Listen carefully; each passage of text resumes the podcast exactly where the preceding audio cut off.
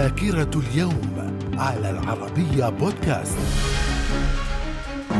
أهلا بكم. ومن ذاكرة اليوم الثلاثين من يناير في العام ألف وستمائة وتسعة وأربعين تنفيذ حكم الإعدام بحق تشارلز الأول ملك إنجلترا. في العام ألف وستمائة وثمانية وأربعين التوقيع على اتفاقية مونستر لإنهاء حرب الثمانين سنة بين هولندا وإسبانيا. في العام ألف وثمانمائة وخمسة وثلاثين الرئيس الأمريكي أندرو جاكسون يتعرض لمحاولة اغتيال أثناء وجوده في قاعة مجلس النواب، وهي أول محاولة اغتيال لرئيس أمريكي. من الذاكرة. ومن ذاكرة الثلاثين من يناير في العام ألف وثمانمائة وسبعة وأربعين تغير اسم قرية يربا بوينا في كاليفورنيا إلى سان فرانسيسكو.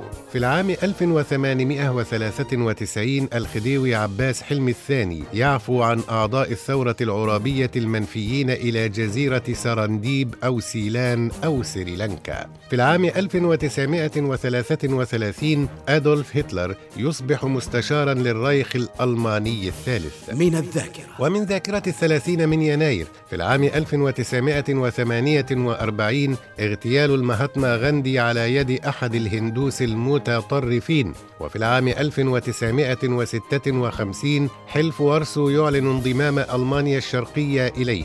في العام ألفين وثلاثة بلجيكا توافق على قانون يتيح زواج مثليي الجنس. وفي العام ألفين وثلاثة عشر كوريا الجنوبية تطلق صاروخها الحامل الأول نارو واحد حاملا قمرا اصطناعيا لأغراض بحثية. من الذاكرة. من مواليد الثلاثين من يناير في العام ألف وثمانمائة واثنين وثمانين فرانكلين روزفلت رئيس الولايات المتحدة. في العام ألف وتسعمائة وثمانية وثلاثين إسلام كريموف رئيس أوزبكستان. وفي العام ألف وتسعمائة وواحد وأربعين ولد ديك تشيني نائب رئيس الولايات المتحدة في عهد جورج دبليو بوش.